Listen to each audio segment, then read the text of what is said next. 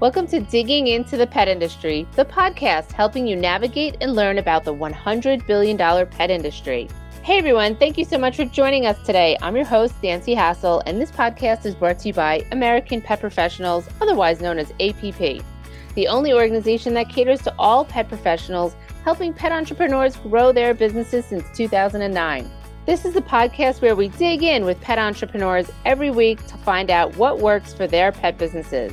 I also created this podcast after 20 years in the pet industry to give you guys ideas, know how, simple step by step strategies, and even some thought provoking marketing concepts that you can apply to your own pet business.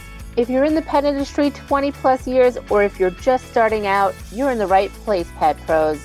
Let's dig in.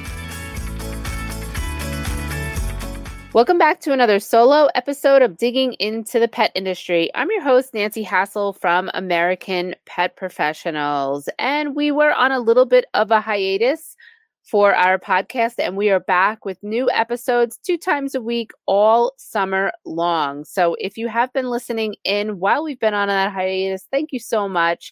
I see a lot of downloads still happening. So I really appreciate that. And if you are new to our podcast, welcome. And I'm super excited that you are here listening in. So today's topic is seven tips for finding and hiring an expert. And I wanted to talk about this topic because a lot of times newer pet professionals will be looking for help, not sure who to hire or how to hire or what to do. And so this episode is all about that. So, very often I get the question from pet professionals about the need to hire an expert or someone to help them with XYZ area of their pet business.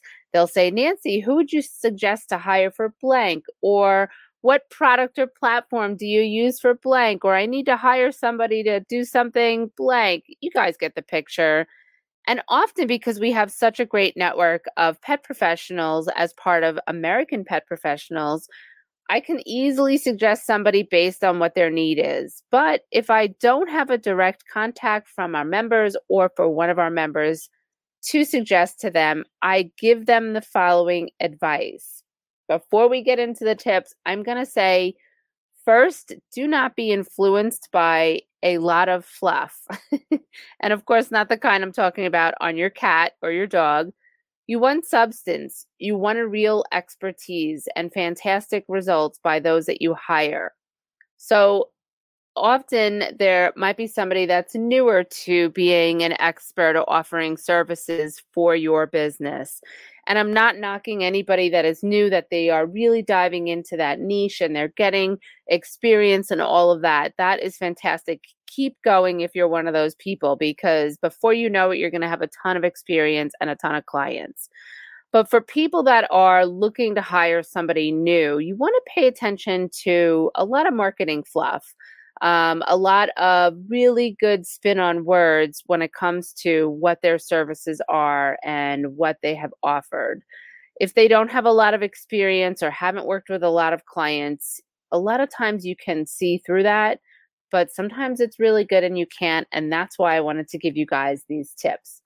Okay, so tip number one is get a referral. Referrals from other pet business professionals and business owners are a great way to find that person that you want to do business with, that you want to hire, and find out if they were happy with them and that they got great results on whatever the service was in a timely and professional manner. Referrals are such a great way to go if you're just starting out and you're looking for somebody to hire for an area of your business that you need help with. If you're not sure on who to ask for a referral or maybe you're not in a organization like American Pet Professionals or you're just not sure where to look think about any of the Facebook groups that you might be in or perhaps you're on LinkedIn. You can ask on LinkedIn hey I'm looking for this. You may get a lot of people that are immediately going to jump on that are you know looking for help. You want to make sure that you read through the people that are putting themselves out there to be hired by you I always think referrals are the best way to do it. So let's say you get a referral, you have a few people that you are going to contact from your network. number two tip is you want to request references from those people, right? So you have that great referral from a friend or business owner you know, and you want to make sure that they're the right fit for your business and what your needs are that you're hiring somebody. So ask the person you're seeking to hire for at least three business references. Ask them for people that they've worked for in the past six months to a year so that they have, you know, their portfolio of work that they can show you. And you want to make sure that you ask for that portfolio of work if it applies to what you're hiring for, so that you can see what they have done for others and if there's anything else that they can provide to show the work that you're going to hire them for. So, request references, follow up with those references, and make sure that you're feeling comfortable with that scope of work. Sometimes you might get a referral from somebody, and as you're requesting references, you might be like, wait, this isn't exactly what I needed. And then you might have to go back and be a little bit more specific. But maybe you found a few people and you've gotten some of those references, and now you're looking into them and you're like, all right, I'm thinking about hiring them. Tip number three is you want to interview them just like you would any other employee. You want to do an thorough interview in person, over the phone, or on Zoom, right? You want to make sure that you're presenting to them what you are looking for and what work you want done. They should be happy to answer any questions that you have and provide you with information. And they can tell you if they can or cannot provide what you need. And I want to be really specific here. If you're interviewing them and you have a laundry list of things that you want done, make sure that you're assigning the tasks to them that they are the expert in, that they provide work for. Don't expect to hire them and have them do 50 other things that maybe that's not their area, right? Maybe that's not something that they normally do and you're pushing it on them.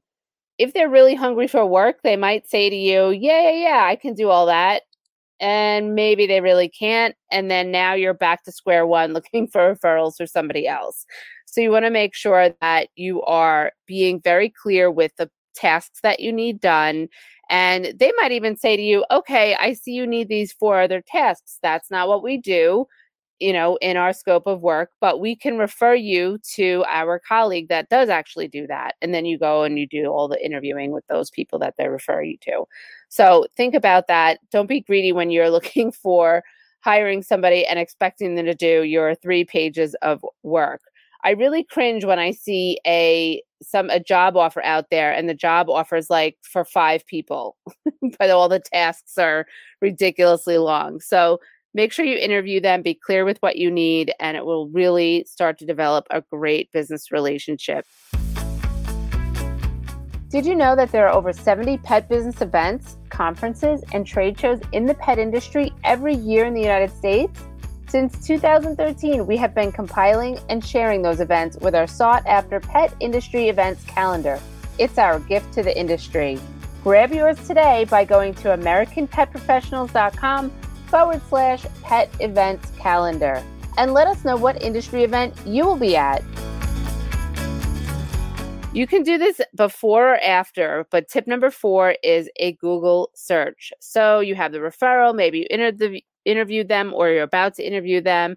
You want to go on Google and check out their company page, see if there's any testimonials for them, and maybe go beyond page one and just make sure that you see that they have a really good um, slew of testimonials, people really loving what they do even if they're new, hopefully they have some new testimonials. If they're only a year or two or five in, they should have testimonials for the works work that they've done. If you see something that comes up that maybe is a negative review or a keyboard warrior, you really have to pay attention to that as well. But also, some of those keyboard warrior comments could be taken with a grain of salt. Just really listen to your gut when it comes to looking at all of the information that might be out there about their business. And that brings me to tip number five, which is red flags. So we've heard this a lot, but I think listening to your gut is never going to steer you wrong if you're paying attention to your gut and anything that comes up that might be a red flag. So if something doesn't feel right, or maybe you have been burned in the past by somebody else you hired, look back and remember what those initial red flags you were that you should have listened to before you hired that person, right? With the internet, a flutter of experts and everything, you want to make sure you're really vetting the person that you're hiring. Do they really have the experience they say they have? What are they an expert in and what they do? How long have they been offering the services, etc. So these are some of the questions that you should be either asking them, right, or asking yourself as you're interviewing them. If some, something doesn't feel right, it usually isn't. And I can't stress that enough of saying make sure you pay attention to those red flags. Tip number six is get it in writing. Whenever you're hiring somebody for anything, request a contract. This is another tip. I cannot stress this enough. I have heard horror stories from business owners on people they hired or companies they hired to help them with XYZ of their business and they got burned. They spent a ton of money and they did not get what they were supposed to be hired for. They didn't get the results that they were hiring them for. And my first question is always Did you have a written contract that was signed between both parties and what was to be provided? And more often than not, the answer is no. I should have. I don't know why I didn't do that. Um, or worse is yes, but they didn't really fully understand the contract. So even if there is no money exchanged, perhaps you're doing a barter or you're doing a cross promotion, you should have a contract written up. This will save any misunderstandings, time, money, and heartache. And I would say to you, just make sure that the contract is super simple, like clearly written out, have bullet points. This is what you're looking for. They could have, this is what I'm providing. If it's a timed thing, maybe you're only hiring them for six months to help you. Make sure that they have those time bullet points in when you expect certain things to be completed and when the next step is just have it written out clearly so everybody is on the same page and that's going to create a really great working person for you right it's going to create a really great business relationship with you and you will probably end up hiring that person for longer than you thought or have them in contract for more than you thought so get it in writing get a contract if you're not sure how to get a contract you could always go to some of the online lawyer sites, get it reviewed by a lawyer. If you have a lawyer in the budget, have them write the contract out.